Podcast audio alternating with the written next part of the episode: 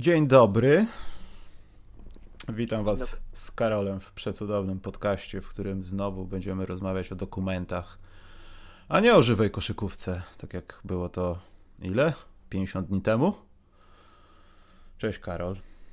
Cześć Michał. Jak o dokumentach, to dokumenty poproszę. Dokumenty. A teraz już chyba nie trzeba dokumentów, można się przemieszczać.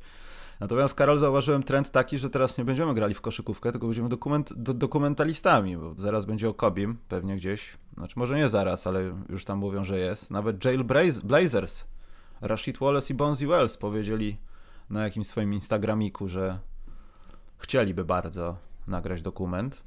Nagle wszyscy mają swoje taśmy prawdy. Karol, może my stworzymy jakiś dokument, skoro to już jest takie mainstreamowe. Zróbmy dokument z wyjazdu do Paryża. Nie, kulisy powstawania podcastu specjalnego i takie tam. Albo jak do tego doszło? Byliśmy we Włocławku, pamiętasz? No, tak. Ty to zwłaszcza pamiętasz, jak wracałeś. A to był Włocławek, jak wracałeś? Ja, czekaj, wracałem. Z takim panem jakimś, czy nie? Z jakimś panem z blabla. No właśnie. Ten pan był jakiś ciekawy, ale już nie pamiętam, dlaczego był ciekawy. No, twój powrót do domu był ciekawy, więc pan musiał też być ciekawy. No.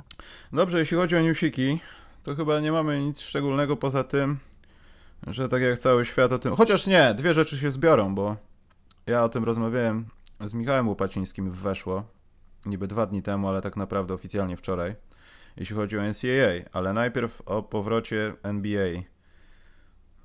Masz jakieś, Karol, przemyślenia w związku z tym, że oni wracają niby do treningów i tak dalej, bo dla mnie, po takim głębszym przemyśleniu, jest to kwestia taka, że to jest takie chyba uspokojenie wszystkich, bo patrząc na to, co się dzieje w USA, to może być naprawdę potężny kłopot, żeby znaleźć takie miejsce. Tam się mówi o jakimś Walt Disney Resort w Orlando, żeby tam wszystkich zebrać. Jest jeszcze kilka innych miejsc, ale wydaje mi się, że sytuacja stanowa może im bardziej przeszkodzić niż to, że Adam Silver powiedział, że trenujemy od 8 w maseczkach i są takie i takie obostrzenia.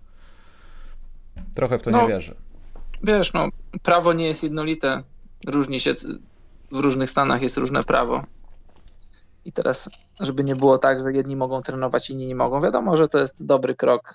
Miło to słyszeć, miło to widzieć. Czy to już jest bliżej do wznowienia rozgrywek? No na pewno nie dalej, pewnie bliżej, ale jak blisko to ciężko powiedzieć, no bo w Stanach sytuacja jeszcze nie jest opanowana, to lekko mówiąc, bo jest ciężko. Poczekaj, zawiesiłem się, patrzyłem na coś, natomiast... Chciałem powiedzieć o tym, że nie wiem, czy Karol się orientujesz, ja nie wiem, czy też dokładnie powiem, ale zainteresowałem się sportami, w sensie piłką nożną, jak to wygląda ze wznowieniem rozgrywek. I zauważyłem, też nie wiem, na ile to jest prawdziwe, ale to jest też taka trochę przeskok do NBA, ale na przykład Polska Liga powiedziała, że chce grać i nagle kilka krajów też powiedziało, że spróbujemy grać, wyznaczymy termin, zobaczymy, co z tego będzie, a potem wkracza FIFA i mówi, że wam odradzamy, bo lepiej byłoby zakończyć sezon i myśleć nad rozpoczęciem nowego. Natomiast NBA ma chyba tyle szczęścia, że nikim nie będzie sugerował takich rzeczy, takie przemyślenia szybkie. Bo to dziwnie wyglądało, jakby wiesz, FIBA powiedziała, słuchajcie, bo jak wszyscy nie grają, to... Bądźmy jedną wielką rodziną. Ja już mam dosyć tej izolacji i mam nadzieję, że państwa, to już nie mówię w sferze sportu, tylko tak ogólnie, że ludzie się opamiętają i zaczną wszystko otwierać. Ale Karol, na Białorusi wszyscy siedzieli w baniach, w łaźniach, trzeba było pić wódkę, Łukaszenko chodził i tak dalej, a oni w ciągu tygodnia, 5 dni nas dogonili, a są mniejszym krajem, wielokrotnie mniejszym. To nic, ja nie chcę o tym rozmawiać. Już ja nie jestem ekspertem, ale ogólnie jestem. Ja już mam tego dosyć. Chcesz być w domu? Nie chcę być w domu. Chciałbym sobie... Mówię, że wyjść z domu. Wyjść z domu. No ja mogę wychodzić z domu, ale chciałbym na przykład do Polski przyjechać. Miałem plan przyjechać do Polski. A, to nie, to lepiej, to nie przyjeżdżaj, bo tutaj Polacy mieszkają, a nie ludzie, którzy uciekli, Karol. No na razie nie mam jak przyjechać. No bo uciekłeś. Ja nigdzie nie uciekłem. Dobra. A teraz NCAA, Karol, bo w tym tygodniu pojawiło się bardzo dużo, to było do przewidzenia, a teraz jest taki okres, że bardziej będą takie newsy przyciekały niż wcześniej. G-League versus NCAA. Już do G-League, Karol, idą prospekty z przyszłych draftów. Nie z tego, ale też z przyszłego. I NCAA w odpowiedzi mówi, że może jednak delikatnie będziemy płacić pieniążki tym naszym zawodnikom. Takie jakieś malutkie pieniążki. Myślisz, że to jest co? To jest koniec walki, czy płacz już taki? Bo ja nie wiem, czy NCAA właśnie nie przegrało tego, jak G-League się zaczęło zajmować tymi topowymi prospektami na tych zasadach takich, wiesz, płacimy i zostajesz i my cię uczymy, a tak naprawdę to jest ściema, bo jesteś już w NBA. Wiesz, to jest tak jak walisz młotkiem czy młotem pneumatycznym w skałę. I jest taki moment, że ją naruszasz, ona zaczyna pękać, zaczyna się kruszyć. To nie jest jeszcze takie spektakularne rozwalenie tej skały, ale to już jest taka dosyć duża rysa i to się musiało zdarzyć. Jak rozmawialiśmy o tym wcześniej, to nam się wydawało, że to jest kwestia lat, może wielu lat, ale się okazuje, że to jest bliżej niż nam się wydawało i bardzo dobrze, no bo to była chora sytuacja, to była sytuacja patologiczna. Zobacz, kampusy uniwersytetów amerykańskich, to wiele krajów może sobie pomarzyć o takich obiektach sportowych. Trenerzy, którzy mają zarobki, ci najlepsi, porównywalne do zarobków trenerów NBA. W ogóle oprawa, zainteresowanie mediów, transmisje, wszystko, a ci zawodnicy nie mogą na przysłowiową pizzę sobie pójść z własnym trenerem, z pieniędzy trenera oficjalnie, a oczywiście mówiłem, że patologiczna sytuacja, bo pod stołem działy się rzeczy i każdy o tych rzeczach wiedział. To tajemnicą Poliszynela było, że zawodnicy dostawali pieniądze, dostawali różne tam dobra za to, żeby grać i byli przekonywani, żeby przychodzić do uniwersytetów za różne tam gratyfikacje. I cieszę się, że to się zmienia i cieszę się, że ta skała zaczyna się kruszyć. A będzie jeszcze bardziej, NCAA będzie musiała jeszcze dalej iść, bo na razie to jest... Znaczy oni są w defensywie, Karol, no to nie ma co. Tak, bo na razie defensywa. To jest tak, że zawodnicy będą mogli zarabiać na swoim wizerunku, więc de facto NCAA nie będzie im płacić, tylko jeżeli jesteś Zionem, który grał w Duke, to może sobie dostawać pieniądze od Nike'a, McDonalda, kogo tam chce. Jeśli się nie mylę, tak mi się wydaje, że tak jest. Więc kolejnym krokiem będzie, że te spływające pieniądze do uniwersytetu będą częściowo trafiać też do zawodników. No bardzo dobrze.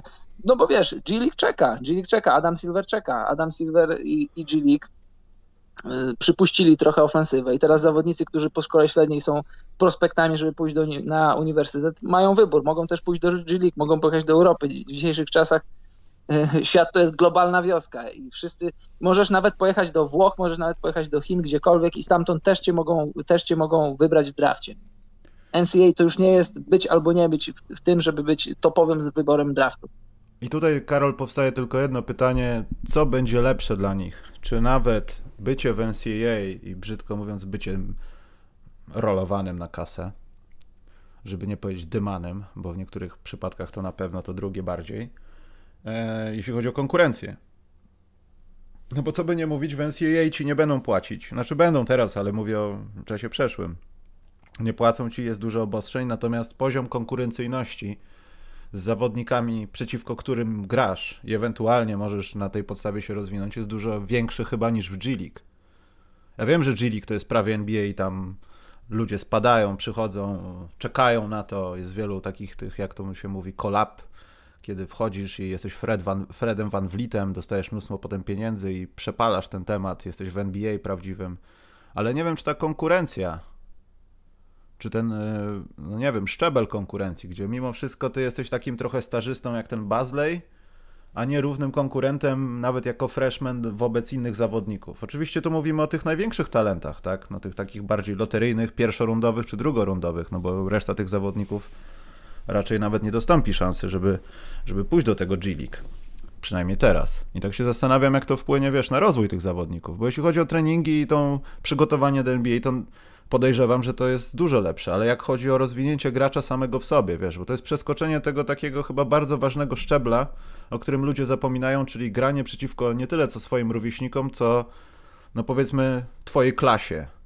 ludziom, z którymi się spotkasz za rok, dwa w NBA albo na innych profesjonalnych parkietach. Nie, no jasne, to jest bardzo ciekawa kwestia, no bo grasz w NCAA i jesteś tam powiedzmy prospektem w top 10 czy top 15, no i stykasz się z ludźmi, którzy są maksymalnie od ciebie 3 lata starsi, no bo masz tam 4 lata studiów. maksymalnie 4 lata starsi, więc fizycznie są mniej więcej na tym samym poziomie. Jeśli chodzi o doświadczenie, no są maksymalnie 3 lata ponad tobą. A jak idziesz do G-League, to masz takich spadochroniarzy, takich, co byli w NBA, a są jedną nogą na wylocie i próbują się odbudować, więc wiadomo, że inna jest specyfika grania. Ale też zastanawiam się, nie wiem, czy to już jest jakoś będzie unormowane prawnie. Ciekawe, czy taki zawodnik, który jest, mówi mu się, wróży mu się, że będzie top, powiedzmy, 10 draftu i on sobie idzie do G-League, czy on może być, tak jak powiedziałeś, call-up, czyli zawezwany przez drużynę, która należy do drużyny NBA, mówię o drużynie G-League. Czy czytałeś coś na ten temat, bo ja jeszcze nie jestem, zastanawiam się, czy jeżeli zawodnik taki, że chce sobie pójść na rok do G-League, zrobić tam dobre statystyki, zrobić dobre wrażenie, potem zostać wybrany w drafcie, czy idąc do G-League on już sobie zamyka drogę do draftu i może tylko przez to zawezwanie pójść do NBA? Nie. Jeszcze nie znam szczegółów na ten temat, ale to jest ciekawa kwestia. No właśnie, a co z draftem? W sensie wtedy ci zawodnicy będą mieli prawo bycia w drafcie, co oznacza, że G-League może i będzie przechowalnią tych zawodników, którzy niby są w klubie NBA, ale nie są jeszcze wydraftowani. No ciekawa kwestia. I to też może dotyczyć ludzi, którzy nie są z NCAA. Ja nie chcę tutaj uderzać, ale pan Bogucki. Jeśli pana Boguckiego, który zgłosił się do draftu, ktoś namówi odpowiednio, to przy rozmawianiu z kilkoma osobami może się okazać, że G-League da mu te pieniądze, będzie grał w jakiejś chyba drużynie, nie tylko trenował i będzie miał prawo być wybrany w drafcie. To jest ciekawa kwestia. Ale jak tak. nie ma ligi, to nie ma rozwiązania. Karol, chyba wytrzaskaliśmy się z newsików. Ja mam newsiki techniczne.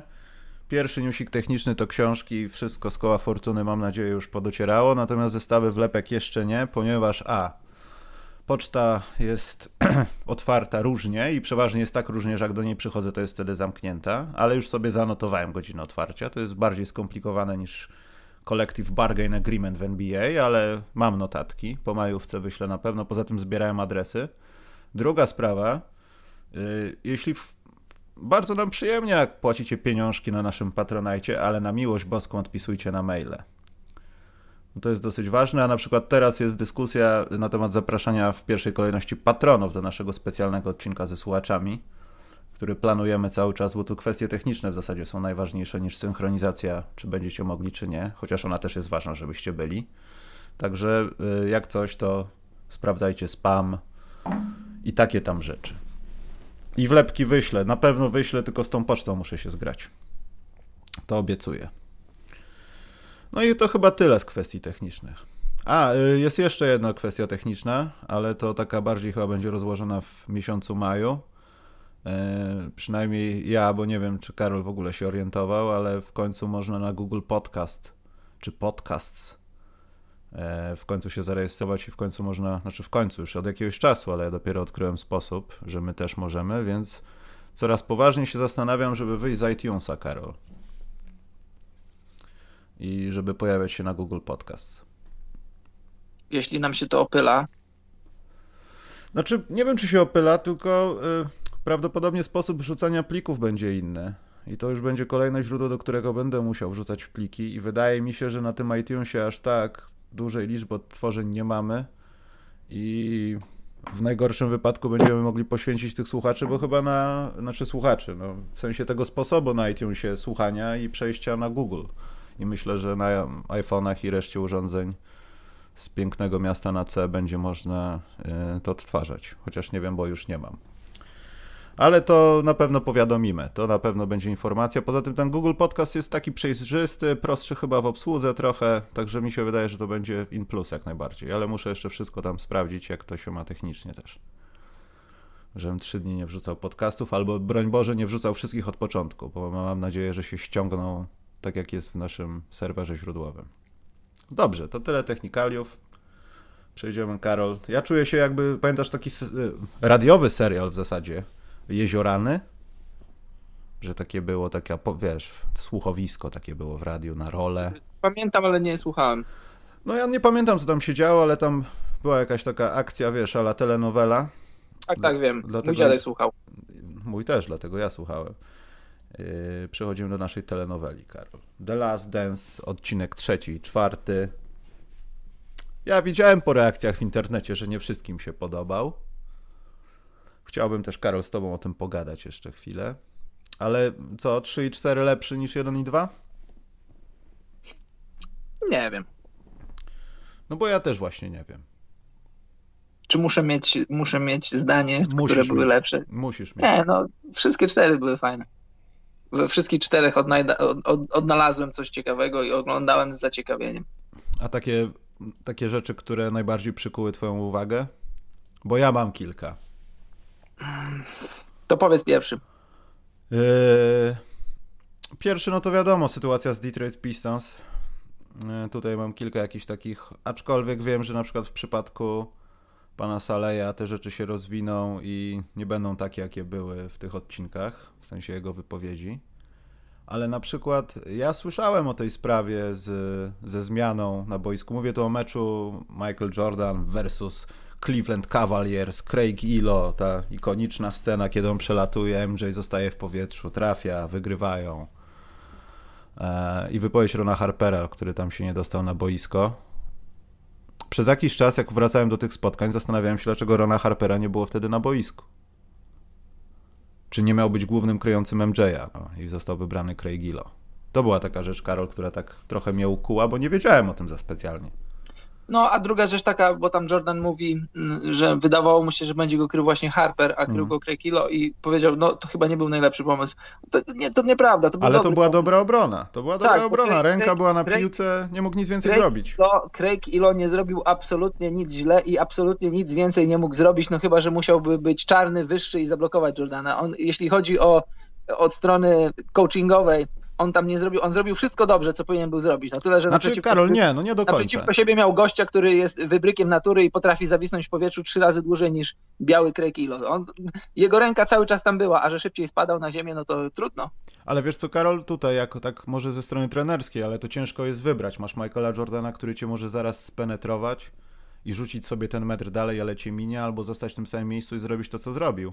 Ale może wystarczyło chwileczkę poczekać, nie wyskakiwać tak do góry, bo ten blok był bardzo blisko. Gdyby Craig Ehlo się troszeczkę z tym spóźnił i zobaczył, że teraz trzeba wyskoczyć, a nie poszedł po prostu na pamięć, co też dobrze zrobił, to myślę, że ten rzut Jordana byłby po prostu gdzieś ładnie zablokowany. No, ale Jordan został w powietrzu, poczekał aż Craig Ehlo spadnie. No, dlatego to jest Jordan. Dlatego to jest Jordan. I to naprawdę, nie zdawałem sobie sytuacji, że tak po prostu było. Ale też potem doszło do mnie, tak jak Karol powiedział, że to chyba była dobra decyzja, bo nie wiem, co by zrobił więcej Ron Harper. Zostałby przy nim i dałby sobie rzucić przez ręce? No nie wiem. Wiesz, po czasie, szczególnie po 30 ponad latach, to możesz sobie mówić, o szkoda, że mnie nie było, bo ja bym zrobił to, zrobił tamto. No, nie wiadomo, czy byś zrobił, a teraz możesz robić, mówię o Ronie Harperze, a teraz możesz mówić, że ojej i sobie gdybać. Czekaj, żeby jeszcze nie być w klimacie Detroit Pistons, bo nie da się od tego uciec. To bardzo mi się podobało, w jaki sposób został przedstawiony Tex Winter. Tak. To nie wiem, czy odniosłeś takie wrażenie, ale przez moment, oczywiście to są zasługi realizacji, montażu, muzyki i w ogóle świetnego wykonania od strony technicznej, to można było odnieść takie wrażenie, że Tex Winter wymyślił to, co zrobili Chicago Bulls w kolejnych latach.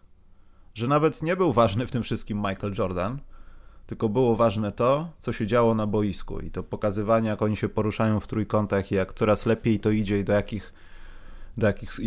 jakie rzeczy to przynosi, to naprawdę fenomenalna sprawa. I wiele osób trochę o tym zapomina. Koszykówka się zmieniła i te trójkąty teraz może przy zastosowaniu głównie linii za 3 punkty miałby jakiś sens, chociaż byłyby jednowymiarowe, bo ten jeden zawodnik musiałby się przesuwać albo po prostu ta pozycja byłaby cały czas zajęta. Co, no naprawdę, to może czas zmienić optykę, że to może system gry zmienił wszystkich w tej drużynie, a nie, że wszyscy byli genialni. Wiesz, co do trójkątów, to kontrargument jest zawsze taki, no bo tam Tex Winter, to fajna to była grafika, tak jak mówisz, jak się zawodnicy przemieszczają i jak starają się trzymać ten trójkąt. I tak teoretycznie, w teorii, to jest fantastyczna taktyka, bo powoduje ruch piłki, powoduje to, że zawodnicy się zmieniają pozycję, nie wiadomo, z której strony zaatakujesz. Tylko kontrargument dla trójkątów jest taki, gdzie on się sprawdził? On się sprawdził w Chicago Bulls z Jordanem, z Pippenem, Sprawdził się w Lakers z Shaqiem i z Kobim. On się nie sprawdził nigdzie indziej. Nigdzie indziej się nie sprawdził. Nie mamy innej próbki takiej, że jakieś drużyny grające trójkąt weszły na przykład do playoffów, grały w finałach konferencji czy gdziekolwiek. Ostatnią drużyną, która grała trójkąty, byli nowojorscy Knicks pod Jeffem Hornackiem. I to też była taka trochę... Ale poczekaj, Karol, poczekaj. No? Poczekaj. Ja wiem, że to nie był typowy trójkąt. Ja cały czas pamiętam z matematyki zwrot kopnięty trójkąt. To bardzo, bardzo często było przerabiane. Natomiast wydaje mi się, że Golden State Warriors, kiedy wychodzili z line-upem śmierci, to Andrzej Gudala, który walił tróję z łokcia, był bardzo często efektem pochodnej tego trójkątu. Że ktoś gdzieś pobiegł, za kimś nie pobiegł i zostawili zawodnika, który teoretycznie nie rzuci, a sam jest na pozycji, w której trafia 40% rzutów. No tak, Steve Kerr, który nie robi tajemnicy, znaczy Steve Kerr, który grał w Chicago Bulls, to nie robi tajemnicy z tego, że korzysta z tych różnych tam Draymond elementów. Green, który zbiega pod kosz, no to jest w 100% efekt tego, że tam gdzieś jest jakiś pseudotrójkąt. Jasne, dlatego tak. Kontrargument jest taki, że trójkąt nie odniósł nigdy jako takiego sukcesu w drużynach, które nie miały Shaq'a, Kobiego albo Jordana z Pippenem, ale owszem, elementy jego, to wiesz, Warriors oczywiście, że możesz zobaczyć. No i niestety, no to już teraz zostaje Karol Detroit Pistons. Mhm. Tu jest strasznie. Jedną rzecz mogę powiedzieć, tylko taką negatywną, że chyba Horace Grant w swojej karierze nie zrobił nic tak dobrego, jak te 3 słowa, które wypowiedział. To chyba jest, jeśli będziesz rzucał do jego highlightów z kariery rzeczy, to trzeba będzie wyciąć ten moment, kiedy mówi straight up bitches z dokumentu. I to też jest trochę śmieszne, bo Horace Grant nigdy takim super zawodnikiem nie był. I jak poszedł do Orlando, to... Nie no, ale zły też nie był. No zły był. Też nie był, ale ta wypowiedź taka trochę była za bardzo. Gdyby to powiedział Scottie Pippen, to jeszcze, ale Horace Grant... Zabrakłoby taśmy, zanim Scottie Pippen by się złożył do takiego zdania. Do rzutu to się szybko składał, ale do mówienia to trochę... Ja nic nie mam do Scottiego, ale tak trochę... Męcząco mówi czasem.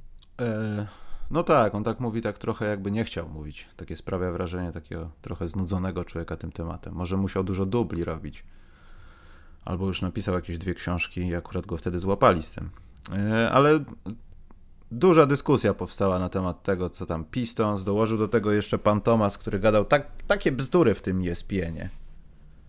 Takie jakieś... Każde zdanie starało się wybronić z tej sytuacji, że to Jordan, jak to on poszedł na siłownię? W ogóle jakieś takie rzeczy bez związku. I tak się zastanawiam, Karol, czy po latach jest się w stanie zapominać o takich sprawach, albo przynajmniej, nie wiem, powiedzieć tak, zrobiłem źle i tak dalej, niż się tłumaczyć. Bo nie wiem, czy zauważyłeś, ale Thomas cały czas się tłumaczył, mówiąc o tym, że nie podali ręki, o tym, że grali brutalnie, że to, że tamto. To jest tylko tłumaczenie. I to też takie... Ja powiem, jaka jest moja obserwacja na temat Isiaha Thomasa i to nie z ostatnich tych odcinków 2 The Last Dance, tylko z ostatnich kilkunastu, żeby nie powiedzieć ponad 20 lat. Dla mnie, nie znam go osobiście, ale z tego, co widzę, czytam, a ostatnio pojawia się w różnych tam mediach. Dla mnie, przepraszam, nie znam go osobiście, dla mnie to jest fałszywy człowiek. On pod tym takim aksamitnym głosem i szerokim uśmiechem, tak jak mówisz, często gada głupoty, a często kłamie. A pamiętasz, jak pracował w Nowym Jorku jako główny trener? W Nowym Jorku tam się działo dużo różnych brudów. Nie wiem, czy jakaś jest książka na ten temat, czy jest jakiś dokument na ten temat, ale tam było dużo brudów i to takich brudów przez duże B. I chyba tyle. Taki jest mój odbiór. Mój odbiór Isiaha Thomasa jest taki, że to jest fałszywy człowiek. Może to jest za duże słowo, jeśli mówię o człowieku, którego nie znam, ale mówię na podstawie tego, co widzę i czytam. Wiadomo też, żeby spróbować go zrozumieć, prawdopodobnie ma żal do Jordana, prawdopodobnie wini Jordana za to, że się nie dostał do Dream Teamu, bo koszykarsko miał papiery do tego, żeby się dostać, był fantastycznym koszykarzem. I na pewno w all time jest nie wiem dokładnie gdzie, ale jest gdzieś na pewno w top 25-30 Isiaha Thomasa powinieneś mieć. Chociaż Jordan i otoczenie Jordana już dementowało nieraz, że decyzja to nie była decyzja Jordana, żeby nie brać Isiaha Thomasa do Dream Teamu. Nie jestem przekonany, że w to wierzę, ale to jest drugorzędna sprawa. A już wracając do samego The Last Dance, no tak, wiesz co, pamiętajmy cały czas, że współproducentem tego wszystkiego jest Michael Jordan i tak. Ostatecznie Jordan dał zgodę na to, żeby ten dokument ostatecznie powstał, więc gdyby Jordan nie chciał, żeby jakieś rzeczy się pokazały, albo to po prostu by się nie pokazały. No tak, ale przepraszam, ta cała sytuacja, kiedy Thomas coś powiedział, no to faktycznie mogła być wycięta w montażu, ale to tak trochę wyglądało, jak gdyby... Ja wiadomo, no odpowiedzi ludzi, kiedy kręcisz tego typu rzeczy i w ogóle, kiedy robisz jakieś tam reportaże, no nie jesteś w stanie przewidzieć. Jasne, jasne. I to, co powiedział Thomas, pokazane było Jordanowi i w zasadzie podejrzewam, to na pewno nie było w skrypcie. Tak? On to powiedział? Jest... Ja się z chęcią ustosunkuję do tego. Pip! To jest póki co najlepszy fragment, jak pytasz o te 4 odcinki, to jest póki co mój najlepszy fragment, bo tak jak powiedziałem, czekam, co do całej tej serii, czekałem na rzeczy, których nie widziałem. Z historii, które znałem, rzeczy, których nie widziałem, z kamerami ESPN-u przez ten cały rok, zdjęcia, rzeczy, których nie widziałem, plus komentarz Jordana. I to jest jedna z najlepszych, jeśli nie najlepsza rzeczy, obok pijanego Jerry'ego Krausa w samolocie, to jest druga najlepsza rzecz. Tańczącego. No. Reakcja Jordana na słowa Thomasa, to można sobie wyciąć i powtarzać. Ja sobie zrobiłem parę print screenów z jego twarzy, która być może już jest memem, jeśli nie jest, to zaraz będzie. No widać, że to jest naturalna reakcja, że pokazują mu tego tam tableta i z tymi słowami Thomasa. Bo tak jak mówisz, no ta treść, która wypływa z ust Thomasa, to są tłumaczenia i w wielu przypadkach to są takie półprawdy, czy powiedzmy wprost kłamstwa, no bo to nie jest prawda, że taki był klimat w tamtych czasach, że się nie podawało rąk, bo się podawało. A z kolei Thomas podaje przykład Bostonu, że Boston szedł. To była całkiem inna sytuacja. Tutaj Detroit grali u siebie, i zeszli z boiska na 7,9 sekundy dokładnie z boiska. Został tam chyba, kto został? Dumas, Sali i ktoś jeszcze. Chyba trzech gości zostało tylko pogratulować. Bulls to robili we wcześniejszych latach, jak Detroit lali. Generalnie drużyny to robiły. To nie było tak, że w tamtych czasach był taki trend, że się schodzi z boiska i się nie gratuluje zwycięzcy. Znaczy ogólnie, no wiesz, Bad Boys należeli do tych drużyn, gdzie tam może potem pojawiały się takie rzeczy w Knicks jeszcze potem, że nie podajemy ręki, jak przeciwnik leży na ziemi, nie? Bo trener nas ukaże. Czekaj chwilę. Na czacie się pojawiło, że to jest oszczędne gospodarowanie prawdą, tak? To jest super zwrot. Tak? No. Oszczędne gospodarowanie prawdą, ale... Słuchaj, jak nie masz tej prawdy za dużo, to musisz ją gospodarować nią.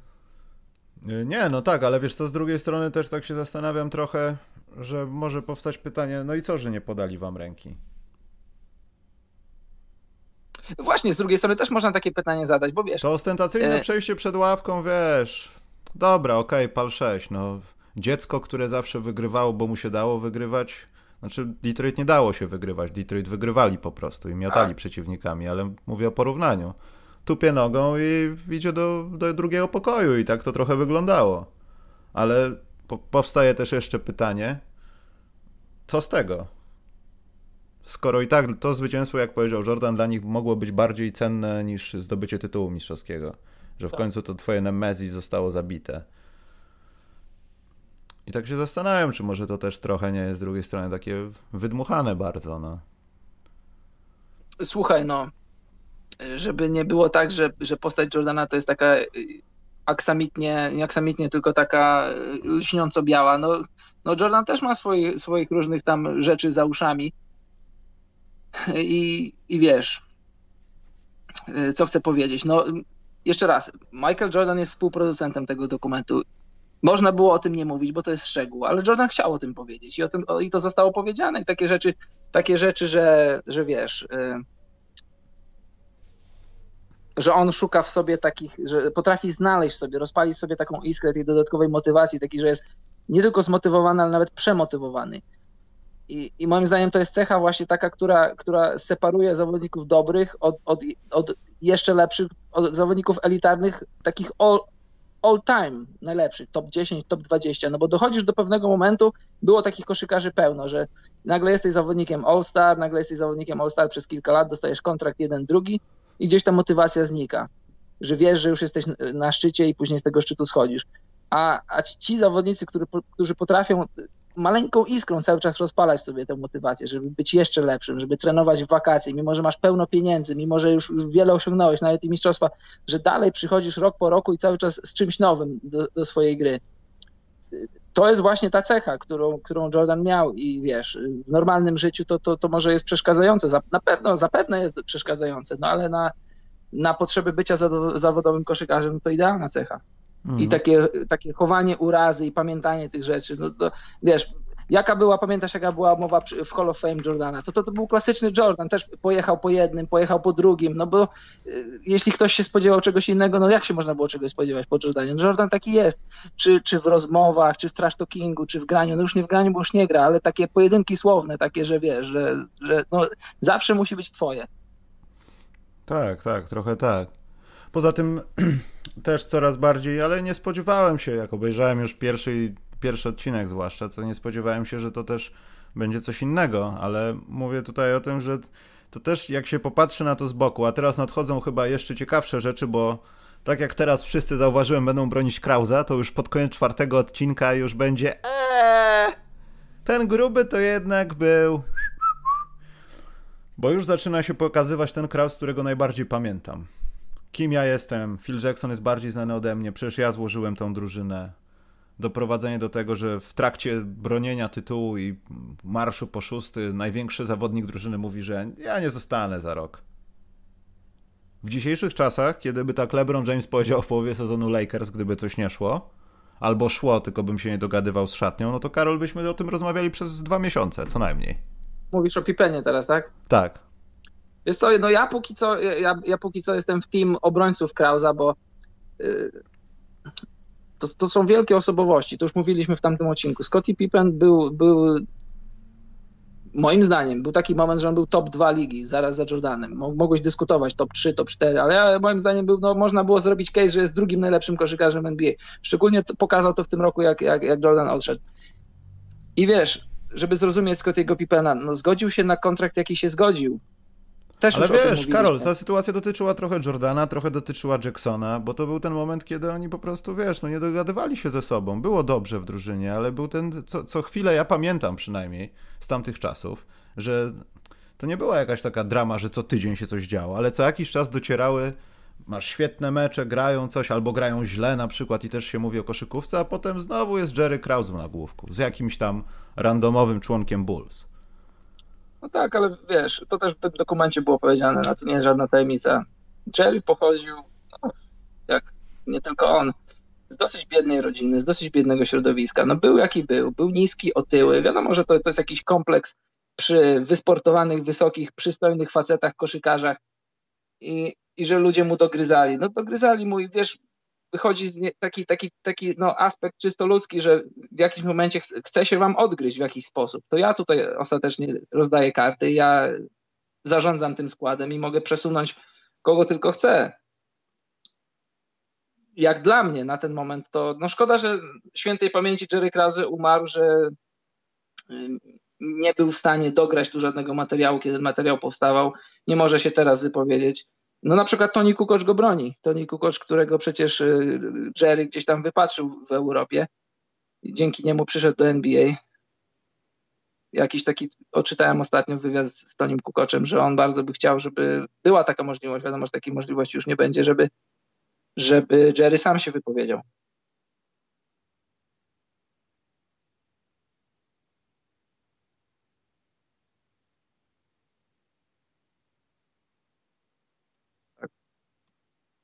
Mhm. Karol, to może coś o naszych rzeczach, które wiążą się trochę z Michaelem, Dennisem Rodmanem. Tak. I człowiekiem, który chciałby nim być, ale jest jak na razie tylko od strony pozaboiskowej lekko. Nie chodzi jeszcze w sukienkach. Ale tak. Dennis Rodman też był kiedyś normalny. Dennis Rodman i Dennis Rodman wannabe. To co tam się, Karol? Tak, no nie wiem, czy Państwo wiecie, drodzy słuchacze, ale marka Converse po latach, po wielu latach wraca do NBA. Pamiętacie, właśnie mówiliśmy o Rodmanie, Rodman nosił kilka fajnych modeli. Były takie modele też takie średnio fajne, ale były też kilka fajnych modeli. No i te takie klasyki Larego Johnsona na przykład, Grandma. I dla wszystkich fanów retro butów i ogólnie butów i dla wszystkich fanów tamtej koszykówki i ogólnie dla fanów koszykówki mamy dosyć ciekawą wiadomość moim zdaniem. Jutro jest premiera butów, konwersy się nazywają G4, To są buty, które nosiłby Draymond Green, gdyby liga grała. A może nosi po domu? Po domu pewnie nosi. Do sklepu wyrzucić śmieci w rękawiczkach. Nie wydaje mi się, jestem pewien, że jak jeszcze sezon trwał, a Draymond Green miał taką lekką kontuzję, to na ławce siedział w tych butach. Nie pamiętam, czy już w nich zagrał, czy nie zagrał.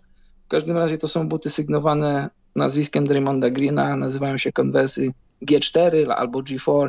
Jutro jest ich premiera. Wiecie, marka Converse jest spod parasola Nike'a, więc te buty mają tam technologię Nike'a, mają Nike React i Nike Zoom Air, więc pewnie będzie grało się w nich fajnie. Ja chciałbym powiedzieć, że sprawdzimy z Karolem, jak one tam, czy one na pewno nie są mdłe, jak mówi jeden z youtuberów. Natomiast sprawdzimy też, czy mam zapomnieć o Wade'ach, których w dalszym ciągu nie widzę na rynku, Karol, i możesz tam gdzieś szepnąć, że może by zrobili w końcu, bo bym nabył. No, Wade'y jedynki, żeby zobaczyć znowu, to by było coś. No, piękne. A poza tym bardzo wygodne, to już nawet nie chodzi zobaczyć, bo tak ja nie wiem, czy do końca mi się podobały, czy ja nie byłem niesiony wtedy tym Wade'em, który wszedł z buta do NBA, ale świetnie się w nich grało. Naprawdę świetnie. Z buta, z Converse'a wszedł. Z Converse'a. Ja tutaj wrzuciłem na ekran to cacuszko. Jak zwał, tak zwał. Mam nadzieję, że ta wysoka kostka nie pourywa mi kostek, ale wytrzymałem w tych Under Armourach 2,5, więc jeśli tam mi nie złamało piszczela przy wiązaniu, to wytrzymam wszystko, bo to bardzo dobre na kostkę. Gorzej z oddychaniem, ale jak ktoś Będziesz grał jak Draymond Green. Będę, nawet lepiej. Lepiej rzucam za 3 punkty, to wiem na pewno. A przynajmniej ładniej to wygląda. No nie wiem, powiem ci, jak byłem na finałach i nagrałem taki filmik, to Draymond Green na rozgrzewce trafia. Wszystko trafia, prawie wszystko. Na 10 rzutów trafiał po 8-9. Tylko w meczach mu nie idzie, nie wiem dlaczego. Ale brzydko rzuca. A brzydko, ale skutecznie. Ale tak poważnie już mówiąc o tym obuwiu, to jestem bardzo ciekaw, jak to wygląda, w sensie co... Bo Converse, Puma to są te marki, które no w zasadzie nie mają zbyt wielu płaszczyzn, żeby, że tak powiem, spenetrować rynek koszykarski. Wiadomo, jak powiedziałeś, Converse'owi jest łatwiej, no bo pójdzie biuro obok, że tak powiem, weźmiemy sobie tutaj zoomika, weźmiemy coś i zrobimy fajne buty. Ale jestem ciekaw, jak to się poza tą mainstreamową konkurencją prezentuje w używaniu, Karol. No, zobaczymy. No fajnie mieć takiego starszego brata. Idziesz na zakład i mówisz tam, dajcie kilka zoomów, dajcie kilka tam różnych... Zróbcie coś dobrego, a my to podpiszemy po swojemu. Także kącik konwersowo-obuwniczy jest za nami. Ja chciałem tylko jeszcze jedną, Karol, rzecz zanotować z tego przepięknego serialu. To jest rzecz z Dennisem Rodmanem. Cieszy mnie to, że nie poświęcono aż tak dużo uwagi, jak na razie. Mam wrażenie, że to chyba jednak nie będzie trwało przez kolejną połowę, bo już zbliżamy się do połowy serialu. Ma być 10 odcinków, tak? Czy więcej? Tak, 10. Że bardzo cieszy mnie to, że nie pokazali zbyt wiele albo zbyt takich rażących tych momentów, miejsc, kiedy Dennis Rodman, wiesz, był wariatem, takim wariatem. Wyjazd do Vegas to wyjazd do Vegas, ale śluby z Madonną, w sukni ślubnej, tego typu rzeczy. Nawet optycznie cieszę się, że nie musiałem tego znowu oglądać. Nie, no dobrze, wiesz, no to jest jednak Michael Jordan i Chicago Bulls, a nie Dennis Rodman. Może kiedyś powstanie dokument o Rodmanie. Wiesz, wtedy... ale w wielu aspektach skręcili na bok trochę, no, troszeczkę. Mhm. A tutaj bardzo mnie cieszy, że jest podejście Dennis Rodman i koszykówka, nie Dennis Rodman i cienie do powiek. Tak, tak. To jest świetna sprawa. Druga sprawa mała, to chyba jest zauważalne u tych wielkich koszykarzy, którzy zaczynają, na przykład u Kobiego, zaczynają ufać kolegom, tym mniej znanym kolegom, i ten moment z Paxsonem jest też taki chyba trochę znaczący i zauważyłem, że jakoś to ludziom przemknęło, wiesz. Że jak zaczęliśmy utylizować nasz system, to nagle zaczynam podawać do Paxsona i to idzie, więc ja mu podaję dalej. A nie, że podam mu raz, a potem będę Jordanem. To też chyba taki ważny, no nie chcę powiedzieć kamień milowy, ale to też jest ważne pokazanie tego, co się stało dzięki odpowiedniemu coachingowi i podejściu człowieka, który no tam nie był lubiany przez samego Jordana. Wiesz, co ci powiem? To też takie troszkę moim zdaniem naciągane, bo nawet tam jest z szatni, jak Phil Jackson mówi, że zrobiłeś to we właściwym stylu do Michaela, że zdobyliśmy to mistrzostwo i zrobiłeś to we właściwym stylu. Może i tak, ale wczoraj, 3 dni temu była dokładnie 23. rocznica, dokładnie 97 rok meczu w pierwszej rundzie playoffów, 97 rok Chicago-Waszyngton i tam Jordan rzucił 55 punktów. I już ci mówię, bo mam przed sobą statystyki, bo wrzucałem to na swoją stronę. Z 78 rzutów drużyny 35 oddał Jordan. I zrobiłeś to we właściwym stylu. Grał 44 minuty. I to wiesz, Jordan zagrał super mecz, 55 punktów, 22 celne rzuty na 35 oddanych. Wiesz, no, dużo rzucał, ale dużo trafiał. 62% z gry, to jest bardzo dużo. Nie tylko jak na gracza obowodowego, ale tak ogólnie. No, zrobiłeś to we właściwym stylu. Przecież Jordan był od tego, żeby rzucać punkty. Że wtedy podało Paxsonowi, to prawda.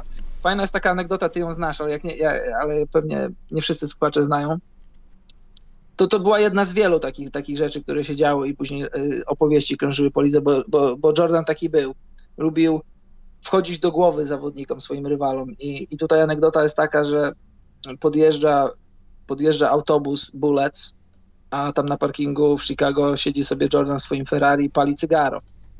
Wychodzą Juwan Howard z Chrisem Webberem, a Jordan z palącym się cygarem mówi: ej chłopaki, kto dzisiaj będzie mnie krył? A oni nie powiedzieli nic, tak spojrzeli się na siebie i odeszli.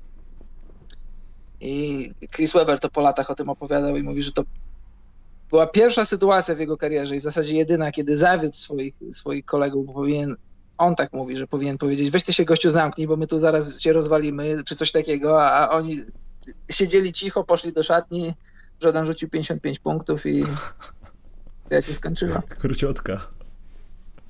Nie było dyskusji. Jeśli chodzi o anegdoty z Jordanem, jest jedna taka, która mi się podoba, też ją pewnie znasz.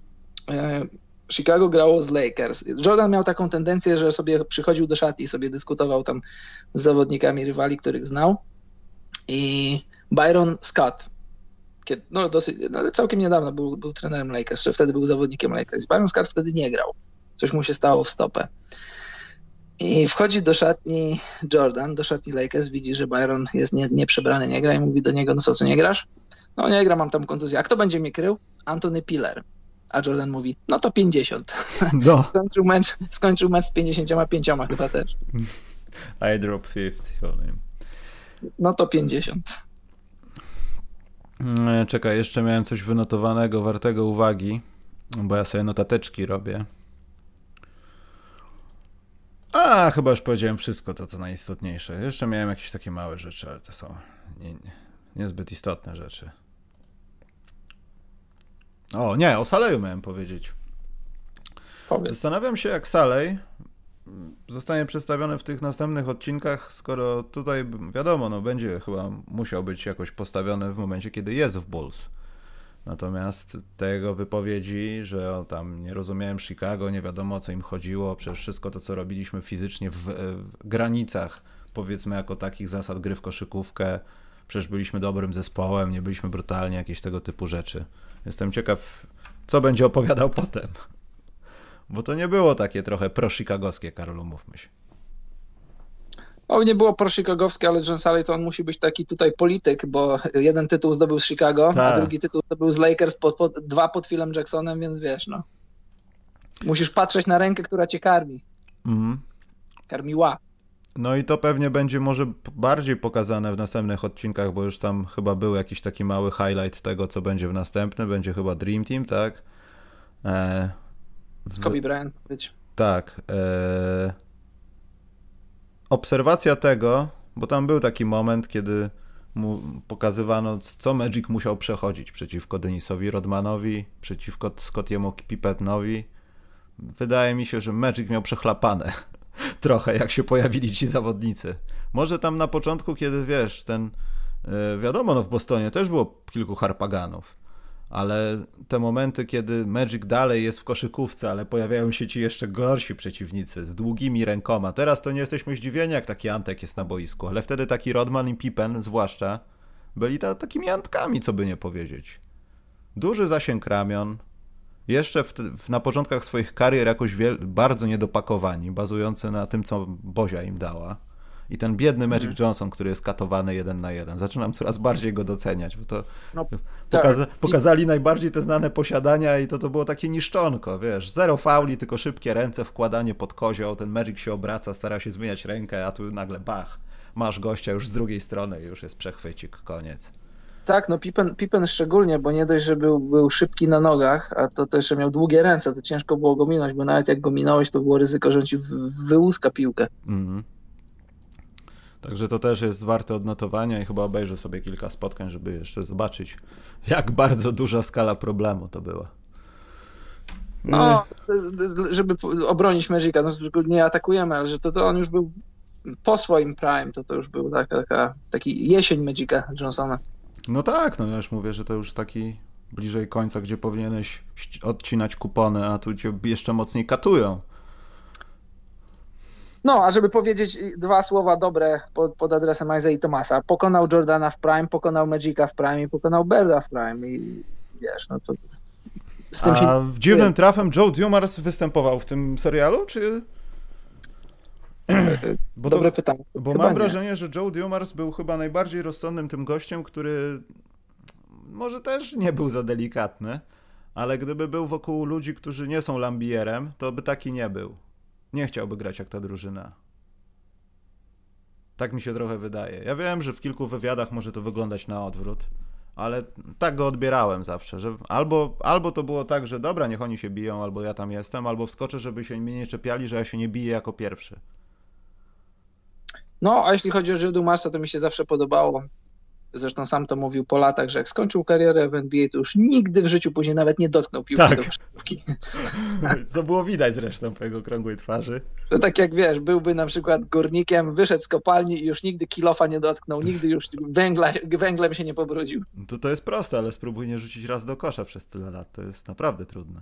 No wiesz, już nie masz płacone, to po co? Dobrze, to kończymy naszych jezioranów, natomiast Karol, czy do złotego dzbana drugiego kwartału dopisujemy pana Thomasa, czy nie?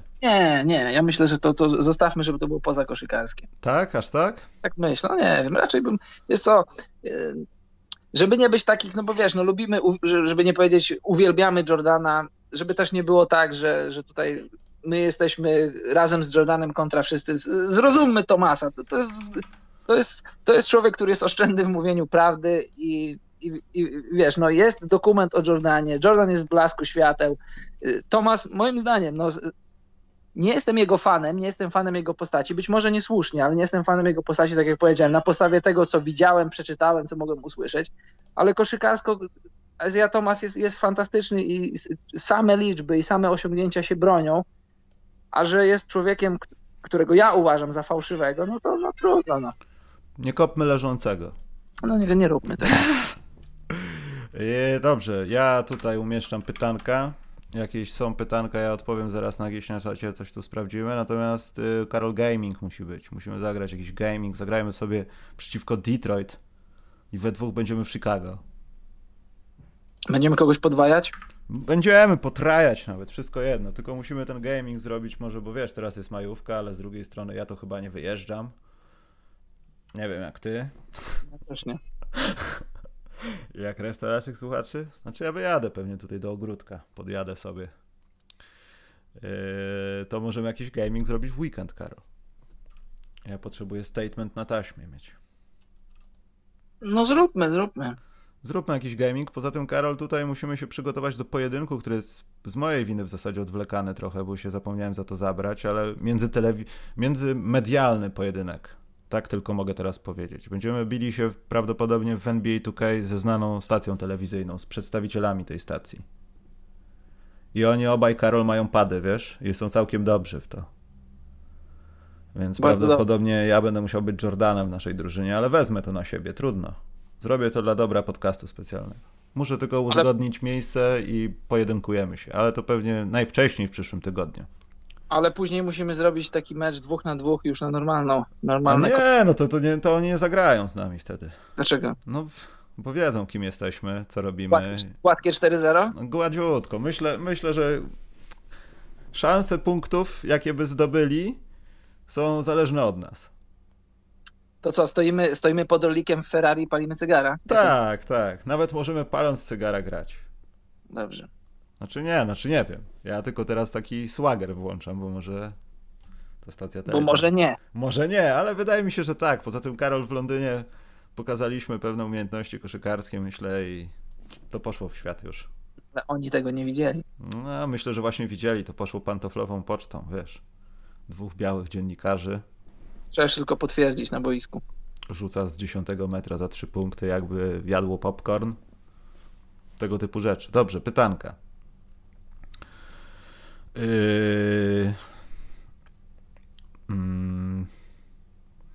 O, a propos górników, to górnik cię pyta, Karol. Wspomniałeś, że oglądałeś seriale Wikingów Ragnarok. Również je zobaczyłem i to jest mój gust. Możesz coś polecić w ten deseń? Niestety nie mogę. Nie, już mówię dlaczego. Dlatego, że nie byłem użytkownikiem Netflixa do momentu, kiedy nie pojawił się Last Dance. Specjalnie po to założyłem sobie konto. A ja dalej nie jestem, hurra! Naprawdę, nigdy nie miałem. Broniłem się przed posiadaniem konta na Netflixie. Ja teraz posiadam i widzę dużo plusów. I póki co nie oglądałem zbyt wiele rzeczy. No, oglądam Last Dance, oglądam Wikingów. Znaczy Wikingów już oglądałem parę sezonów wcześniej, a później przerwałem i teraz sobie uzupełniam. No ja ogólnie lubię, interesują mnie Wikingowie, interesuje mnie szeroko rozumiana historia państw nordyckich i no, to jest tematyka, którą lubię. Czy dodatkowo coś mogę ci polecić? Na razie nie, ale jak widzę, Netflix ma chyba jeszcze nieprzekopane zasoby filmów, seriali, różnych rzeczy. Mało tego, Karol, jest jedna uwaga, że ja na przykład szukałem, bo byłem ciekaw, czy już są jakieś adaptacje fabularne pewnych japońskich dzieł kreskówkowych i tego nie ma w wyszukiwaniu, ale jak się wpisze, to się niektóre rzeczy wyszukuje, Karol.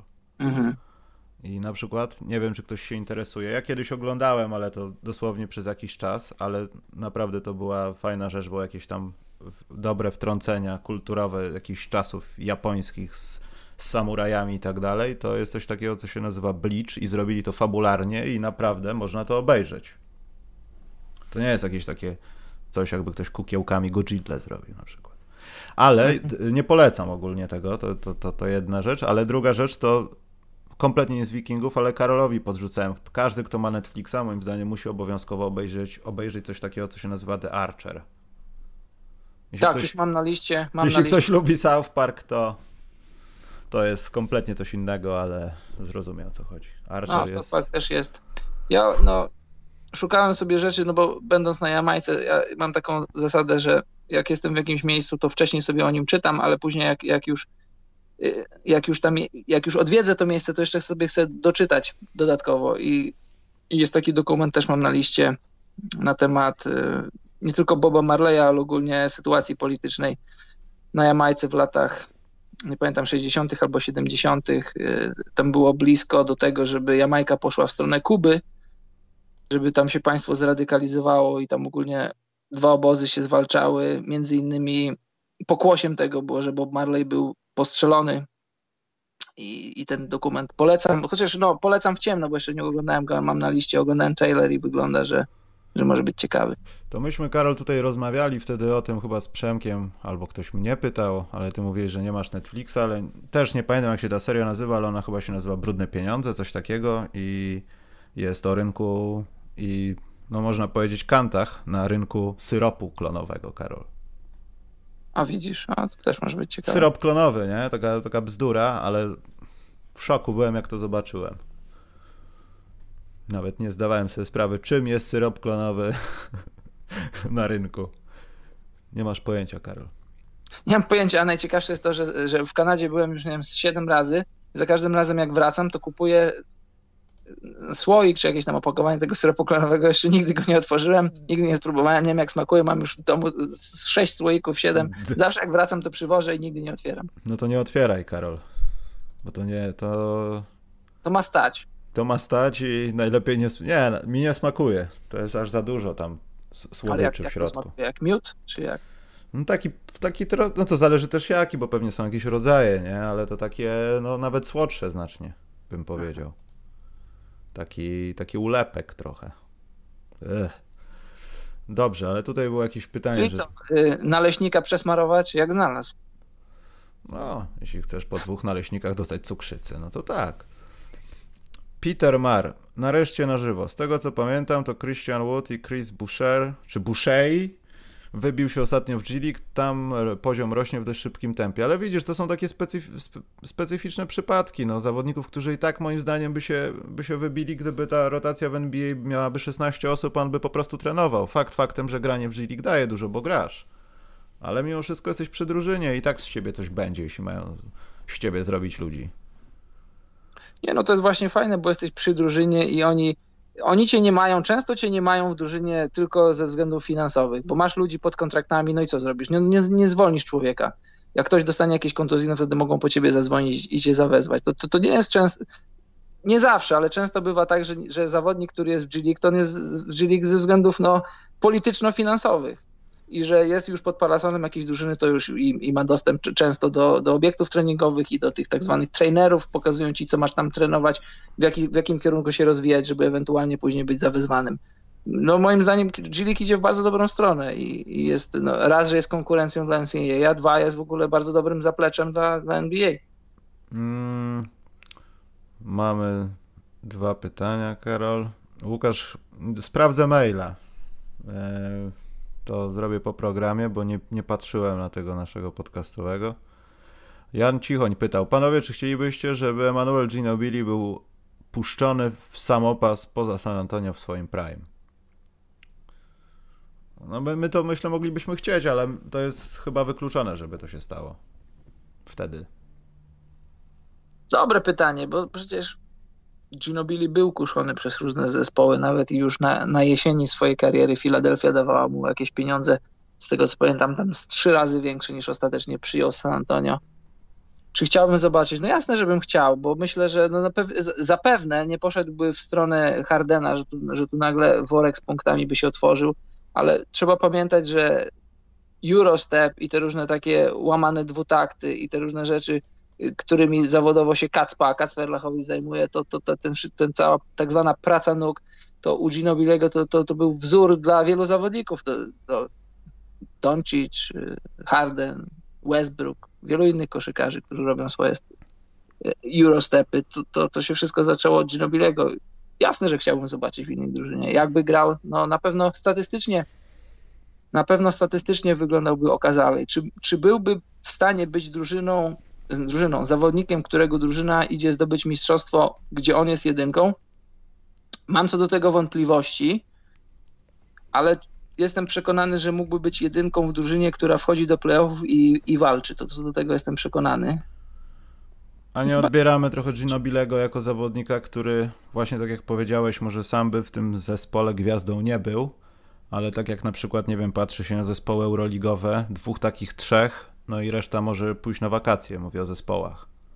Jasne, bo wiadomo, masz takich zawodników, powiedzmy, Ginobili nie może być twoją jedynką, znaczy nie może. Wydaje mi się przynajmniej, że nie jest jedynką, z którą idziesz zdobyć tytuł, ale jeżeli masz 2 takie dwójki albo 3 takie dwójki, to z 3 dwójkami możesz iść zdobyć tytuł, nawet jeżeli nie jest takim, zawodnikiem w to, wiesz o co mi chodzi, zawodnikiem konkretnie w top 10, ale jeśli masz 2 zawodników w top 20, to też może dać radę.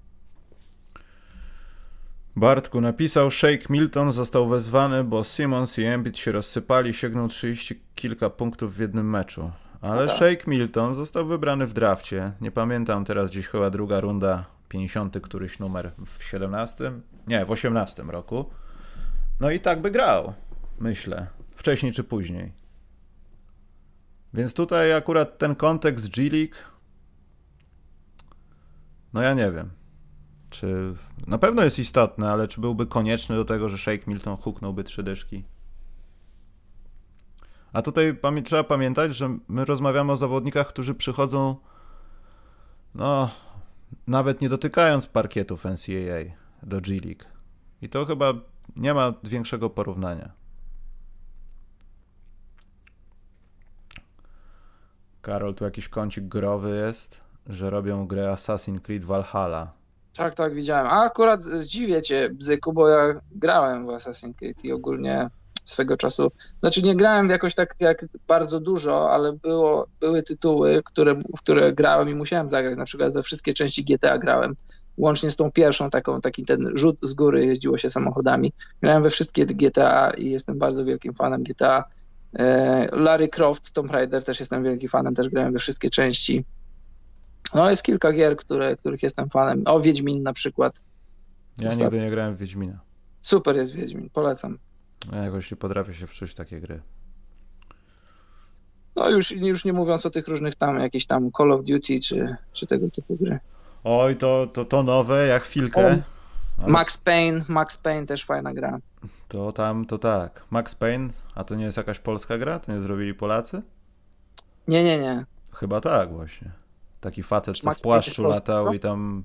A nie, to mylisz, nie pamiętam z czym mylisz, może z Franco, pamiętasz taką grę Franco? Nie, no Karol, jaka gdzie Amiga, tymi z kompaktami, no weź. Nie, ja sprawdzę, nie. Kto zrobił Max Payne. Max Payne, podcast specjalny na żywo, sprawdza takie rzeczy, proszę bardzo. Mm-hmm. No a swoją drogą Franco to też była trochę kontrowersyjna gra w końcówce lat 90. No dobra, no nie jest polski, coś mi się pomyliło. Na 12 dyskietkach była. No, co? Na 12 dyskietkach, żeby ją zainstalować. Kto? Jaka gra? Franco? Mhm, nie pamiętasz gry Franco? Akcja podobno oparta na faktach, to się działo gdzieś tam w okolicach. Ale to nie była taka gra, że ten gość leciał pod klatkami schodowymi i prał innych jakichś tam dresiarzy na Amidze? Tak. Później oddawał na nich mocz. Aha, i tam maluchy stały takie różne rzeczy pod klatkami. Tak. No. Polski dubbing był. Nie wiem, jakaś gra, ale coś mi się skojarzyło, że z Maxem Payne'em, nie wiem.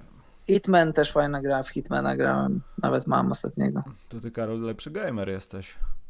No, grało się swego czasu. To na pewno wygramy z tymi ludźmi z telewizji, Karol, teraz. Musimy... Ale właśnie, rzecz jest w tym, że ja gram na klawiaturze, gram na komputerze, gram na klawiaturze. To nie jest istotne, Karol, walczymy o honor. A może założymy się, że na przykład etaty nam ich dadzą, jak wygramy ten mecz. Dobrze. Załóżmy się o coś. Dobrze, rzućcie jakieś jedno sensowne pytania, jak nie to idziemy. Tylko nie o grach komputerowych, bo ja nie jestem gamerem, a Karol to widzę, że on już od Amigi we Franco ciął, także to... No miałem Amigę 500, Amigę 600 miałem. Moi koledzy mieli 500, miałem 600. Też posiadałem takie dzieło, posiadałem również Atari, już nie pamiętam, bardzo która. Bardzo fajna gra była The Lost Vikings czy Vikings, jak to woli, ale fajna była, bo była taka przygodowo logiczna taka, były różne, trzeba było, kiedyś to się grało na planszę, żeby przejść daną planszę, trzeba było czasami się nagłowić, bo było 3 Wikingów, jeden był szybki, jeden był silny, a trzeci był taki, że używał miecza i całą trójkę musiałeś przeprowadzić do wyjścia, używając ich umiejętności, które każdy z nich miał. Była jeszcze jedna taka gra, tylko że były takie niby stworki, że tam jeden mógł pływać, drugi mógł coś robić i musiałeś przechodzić właśnie planszę i to też było takie dyskietkowe. Aha. Jakieś pytania o Rona Mercera dajesz, bo Ron Mercer jest bardzo ciekawą postacią.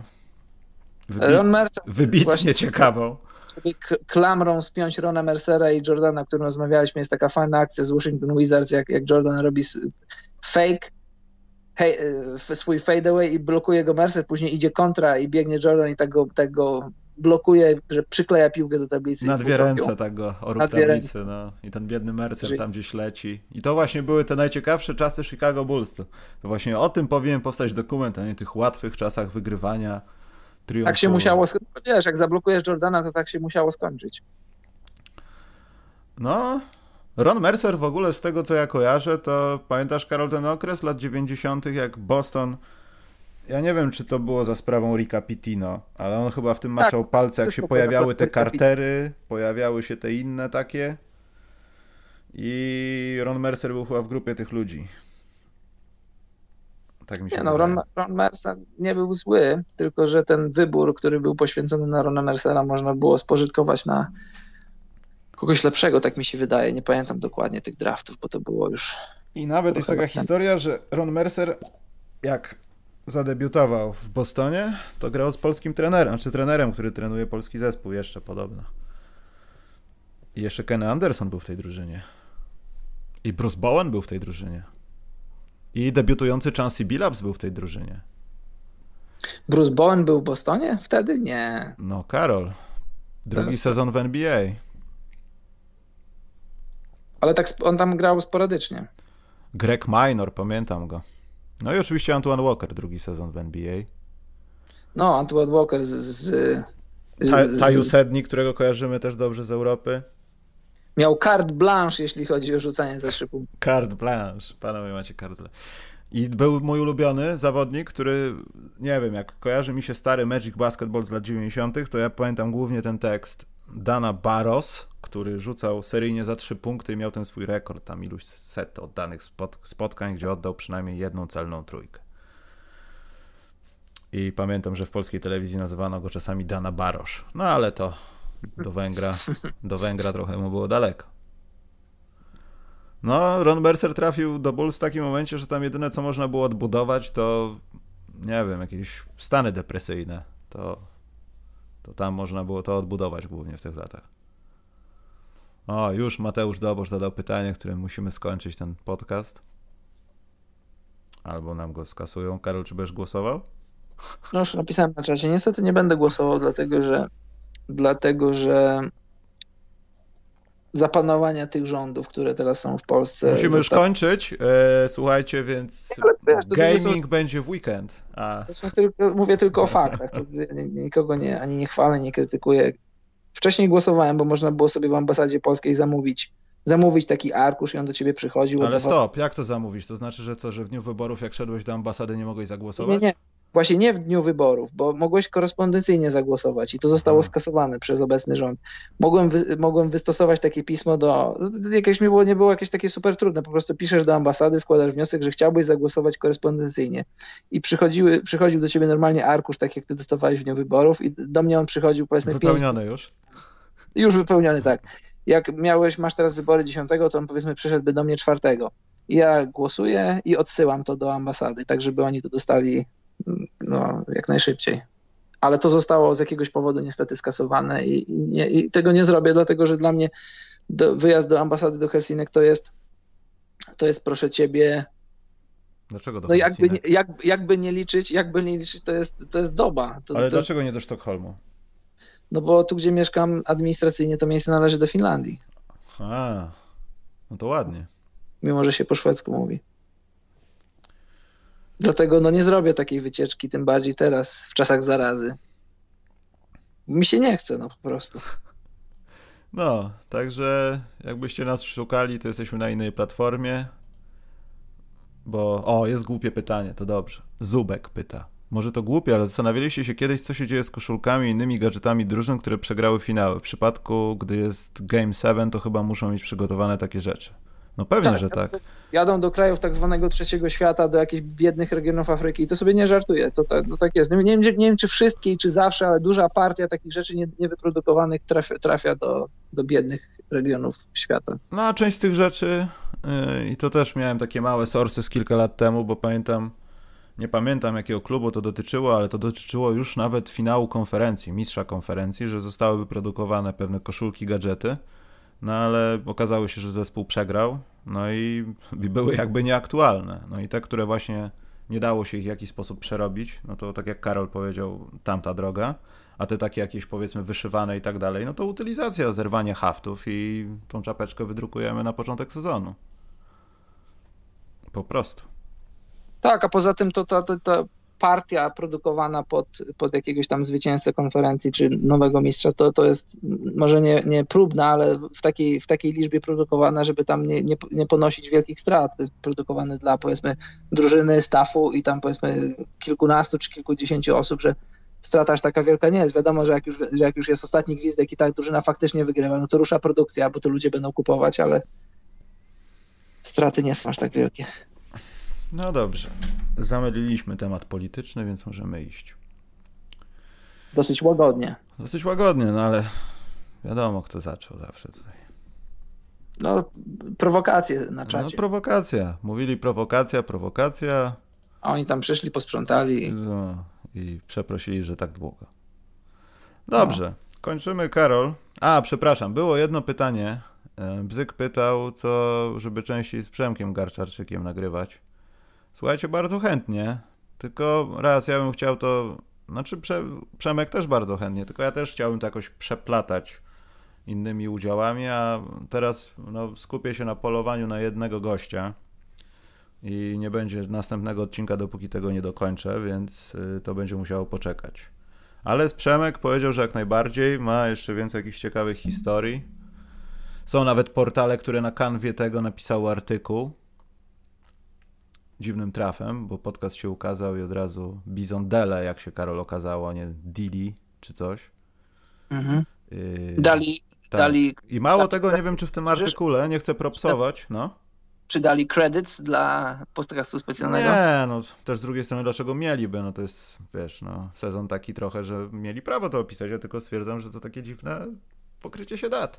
Natomiast tam było napisane i podejrzewam, że dlatego było tak napisane, bo ktoś to po prostu mógł przetłumaczyć ze starych tekstów na ESPN-ie, a sam jak ostatnio interesowałem się sytuacją, to wpisując w przeglądarkach jakąkolwiek, nie tylko Google, po prostu Bizondele, jakieś fakty, Tragic Death, coś tam, Katamaran czy Bahamas, to pojawia się jako jeden z pierwszych wyników wyszukiwania, ale też nie zawsze, ale przeważnie. Jeden z tekstów z ESPN-u z, nie wiem, 2-3 miesiące po tej całej, po tym jak się okazało tak naprawdę co się stało.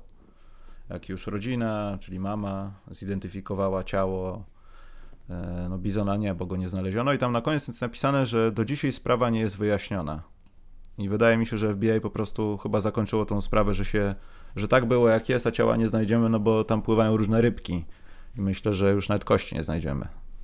Także taka tylko uwaga, żeby może sprawdzić to dokładniej.